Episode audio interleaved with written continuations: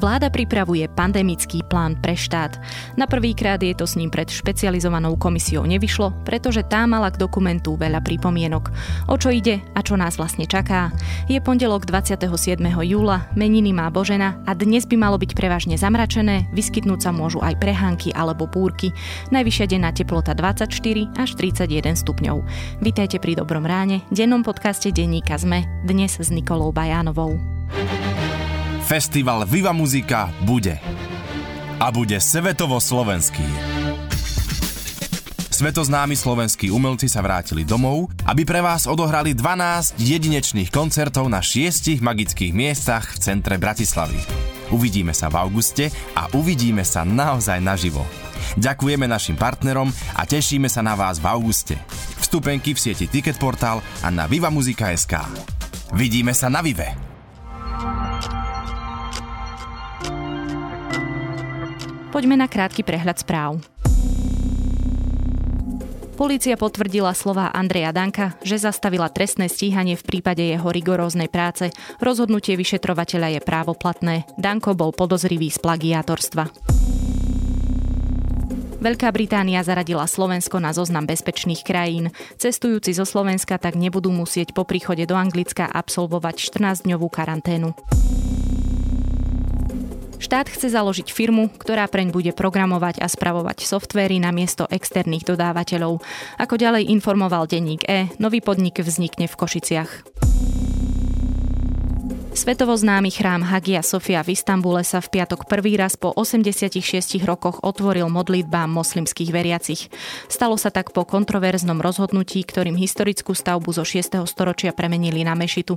O takúto zmenu sa už dlho pokúšali nacionalistické a náboženské skupiny. Mnohí však veria, že by Hagia Sofia mala zostať múzeum na znak jednoty kresťanov a moslimov. Do roku 2040 môže plastové znečistenie v životnom prostredí, na súši i v oceánoch dosiahnuť odhadom 1,3 miliardy tón. Poukazuje na to štúdia v odbornom časopise Science. Viac správ nájdete na zme.sk.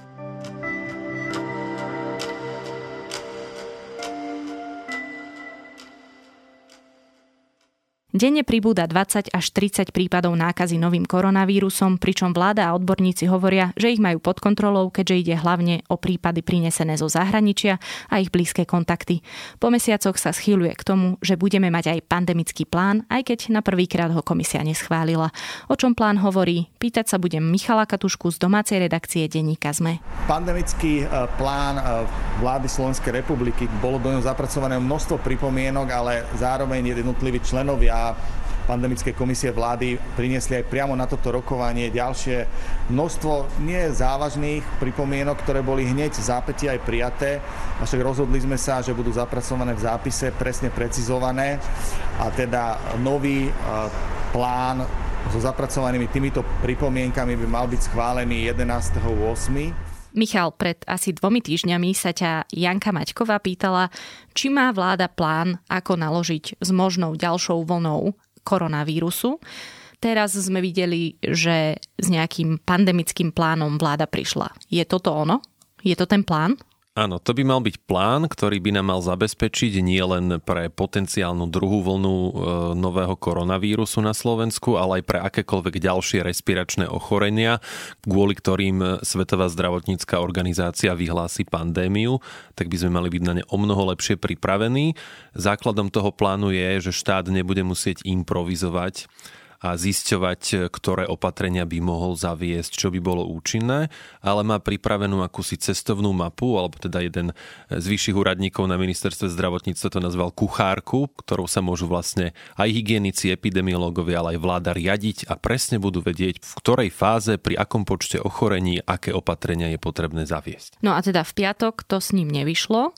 Čo sa stalo? Prečo sa ho nepodarilo schváliť na prvýkrát? Napriek tomu, že ten pandemický plán bol pripravený vo svojej podstate. Vraj tam došlo k nejakým vraj drobným, ale početným nuancám, ktoré si tí jednotliví aktéri a členovia tej komisie museli vysvetliť. Skôr ide o nejaké drobné kompetenčné spory, napríklad, že či má o ambulanciách v čase pandémie, o tom, ktorý lekár má zabezpečovať zdravotnú službu, či to majú byť napríklad aj lekári, ktorí sú staršieho veku a ak nie, tak to ich nahradí.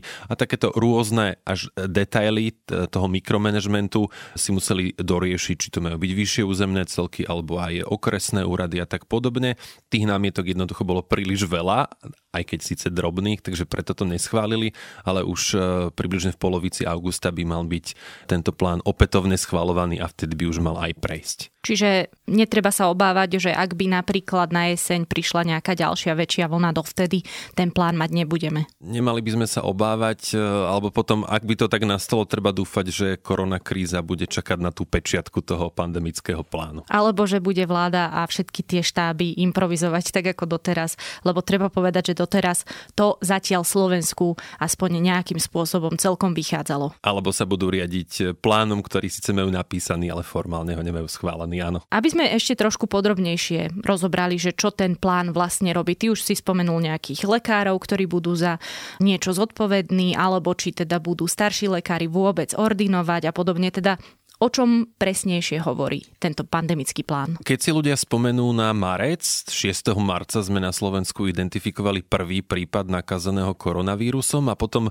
do týždňa, alebo to myslím bolo 7-8 dní, už sme mali vyhlásený núdzový stav, boli zatvorené školy, obchody, hranice a tak ďalej. Proste celá tá masa tých opatrení bola zavedených v princípe do jedného týždňa. Samozrejme, výsledky ukázali, že to bolo veľmi prospešné. Na druhú stranu motiváciou vtedy e, pre vládu bol strach, lebo nemali predstavu, ako sa to bude vyvíjať a čo všetko je to je účinné a vlastne čo je to ten koronavírus a ako sa správa. Teraz, keď o ňom máme viac informácií, aj keď stále nie je úplne dostatok, tak vláda môže vlastne konať na základe plánu, ktorý si pripravila.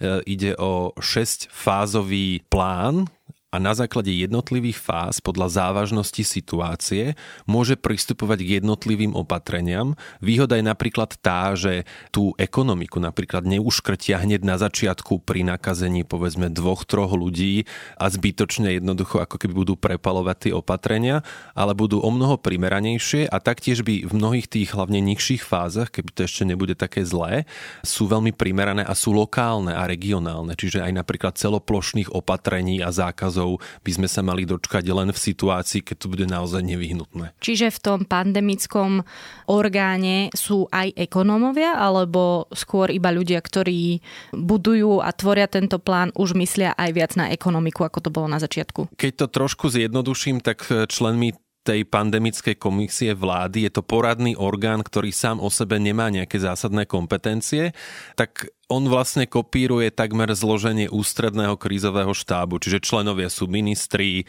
z jednotlivých rezortov, hlavný hygieník, čiže áno, akože čiastočne sú tam zastúpené aj záujmy nejakej ekonomickej sféry. Hovoril si o nejakých šiestich fázach.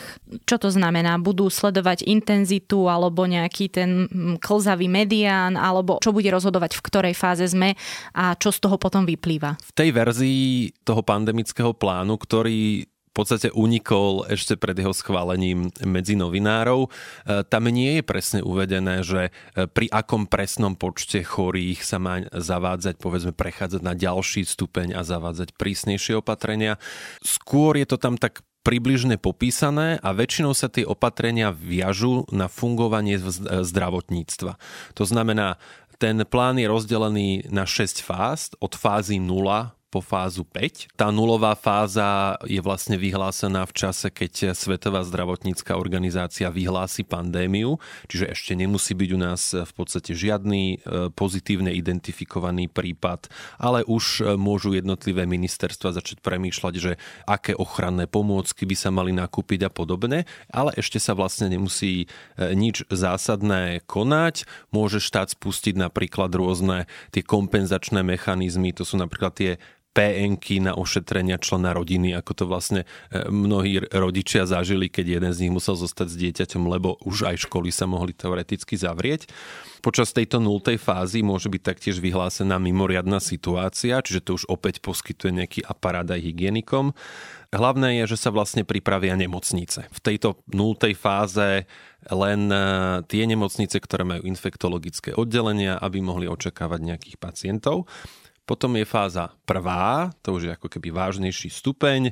Vtedy už si predstavujeme, že sa tvoria nejaké lokálne ohniska nie masívne. Tých prípadov nie sú stovky alebo tisíce, sú to povedzme v jednotkách alebo maximálne niekoľko desiatok.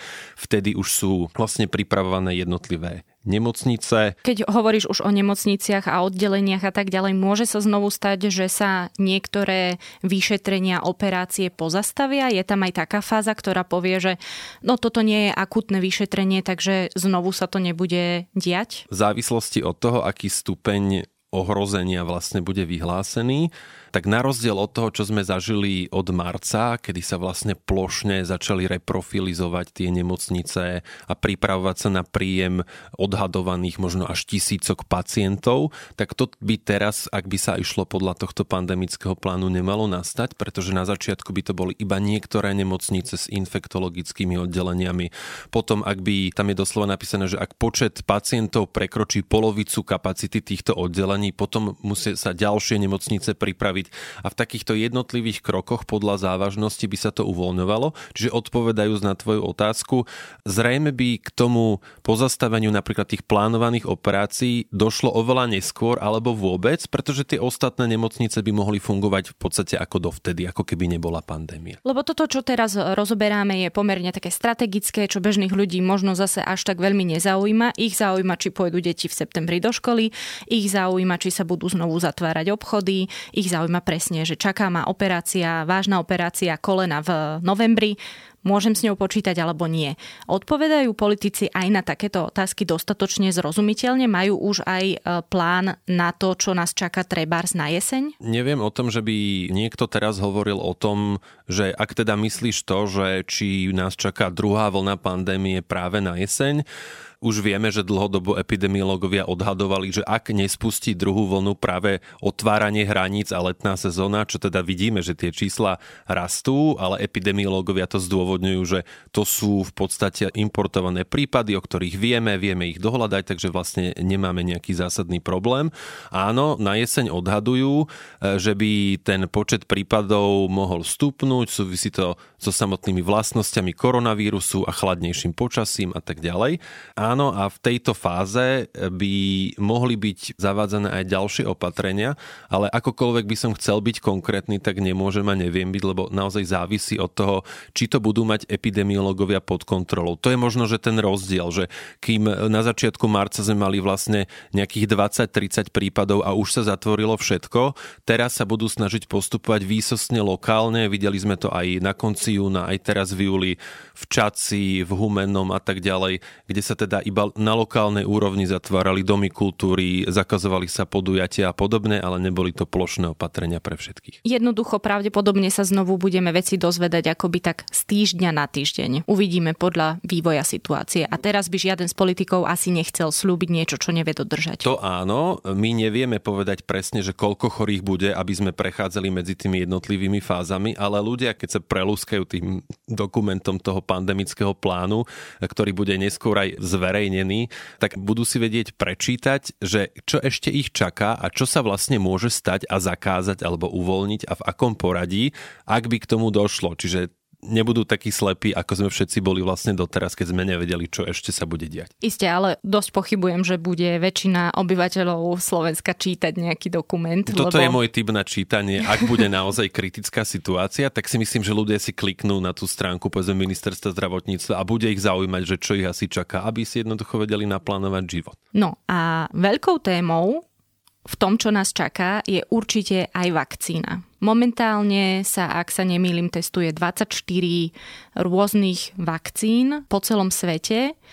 Dôležité nebude len to, kedy bude vakcína hotová, ale aj ako rýchlo sa k nej kto dostane. Akú pozíciu máme v tomto? momentálne my na Slovensku? Aktuálne žiadna, žiadna vakcína nie je, to vieme. Profesor Jarčuška, infektológ, piatok povedal, že tá vakcína by mala byť vlastne pripravená o niečo skôr, ako sa očakávalo. Hovorilo sa o roku 2021. Čo je stále oveľa rýchlejšie ako akákoľvek iná vakcína. Je to podľa mňa najrýchlejšie, ako vôbec sa lekári, alebo teda aj farmaceuti posnažili, alebo to dokázali, veď napríklad Eh, keď bola prvá epidémia SARSu, to bolo myslím tak 10-15 rokov dozadu, tak doteraz nie je žiadna vakcína proti tomu tomu prvému ochoreniu, alebo teda vírusu. A teraz tu hovoríme o tom, že podstate do e, roka a pol, do dvoch rokov vlastne by sme teoreticky mohli mať nejakú účinnú látku. Minister Krajčí hovorí, že Slovensko v spolupráci s Európskou úniou by chcelo nakúpiť 3 milióny vakcín, ale to, čo je dôležité povedať, čo v tejto téme vlastne stále rezonuje, že či to bude povinné, nepovinné, lebo objavili sa rôzne hoaxy a dezinformácie o tom, čo všetko môže spôsobiť a ako ani to nebudem opakovať. Čiže e, minister sa zatiaľ rozhodol, že vakcinácia obyvateľstva bude veľmi dobrovoľná, silnejšie sa bude odporúčať ľuďom, pre ktorých to môže byť kritické, pre zdravotníkov, pre povedzme starších ľudí, ľudí, ktorí pracujú v tej bezpečnostnej infraštruktúre. Alebo chronické ochorenia, Napríklad, tuším. presne tak. No, ale teda, kým tú vakcínu nemáme, kým ju ešte ani nevyjednávame, čo môžeme robiť zatiaľ platí je, že nosiť rúška, umývať si ruky, budú rúška povinné niekedy aj e, v exteriéri ešte? Myslím si, že áno, ale odhadujem to podľa toho, ako sa to ochorenie vyvíjalo počas tej prvej polovice roka. Minister Krajči tvrdí, keď som sa opýtal, že, že či budeme musieť nosiť rúška a či tu s nami budú najbližšie roky, tak povedal, že ak tu bude vakcína a budeme sa všetci e, nejakým spôsobom takto chrániť, tak vtedy ich budeme môcť zložiť. Čiže on vypovedal o nejakej iluzórnej situácii, pretože práve preto, že to očkovanie bude dobrovoľné a vieme, že aj v iných tých bežných očkovaniach tá vakcinácia populácie klesá, a na to, aby to bolo účinné, je potrebná tzv. kolektívna imunita, čo je okolo 90 až 95% tak z toho vyvodzujem a implikujem, že tých rúšok sa tak skoro nezbavíme, lebo jednoducho nás nebude chrániť zaočkovaná populácia. Tak ako s nami boli po objavení vírusu HIV a stúpla popularita kondómov a ľudia si na to museli zvyknúť ako na ochranu, tak, tak vlastne je to možno vtipný príklad, ale je to vlastne veľmi, veľmi presné, tak, tak si teraz budeme musieť zvyknúť na ochranu cez rúška, ktoré tu s nami budú zrejme najbližšie roky. A tým by sme to asi aj mohli uzavrieť. Ďakujem Michalovi Katuškovi z domácej redakcie Denníka ZME. Ten vírus je presne ten istý, aký bol na začiatku marca. Vie spôsobiť presne také isté ochorenia a také isté katastrofy, ako sme videli inde. Teraz sme uvoľnili opatrenia práve preto, že vieme, že ako sa šíri, Vieme, že máme používať ochranné osobné prostriedky, určite ich treba používať v uzavretých priestoroch, určite v MHDčkách. No a čo sa týka oslav alebo nočných klubov, zábav, kde sa najmä pije alkohol, alkohol, tak to sú práve veľmi rizikové miesta, kde sa táto infekcia vie veľmi kvalitne a rýchlo, efektívne šíriť.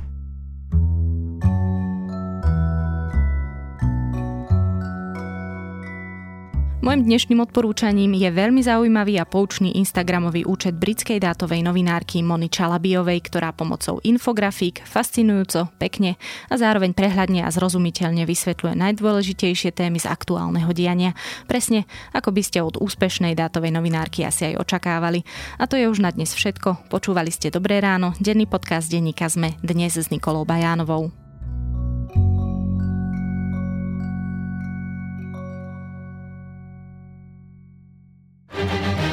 Festival Viva Muzika bude. A bude svetovo slovenský. Svetoznámi slovenskí umelci sa vrátili domov, aby pre vás odohrali 12 jedinečných koncertov na šiestich magických miestach v centre Bratislavy. Uvidíme sa v auguste a uvidíme sa naozaj naživo. Ďakujeme našim partnerom a tešíme sa na vás v auguste. Vstupenky v sieti Ticketportal a na vivamuzika.sk. Vidíme sa na Vive!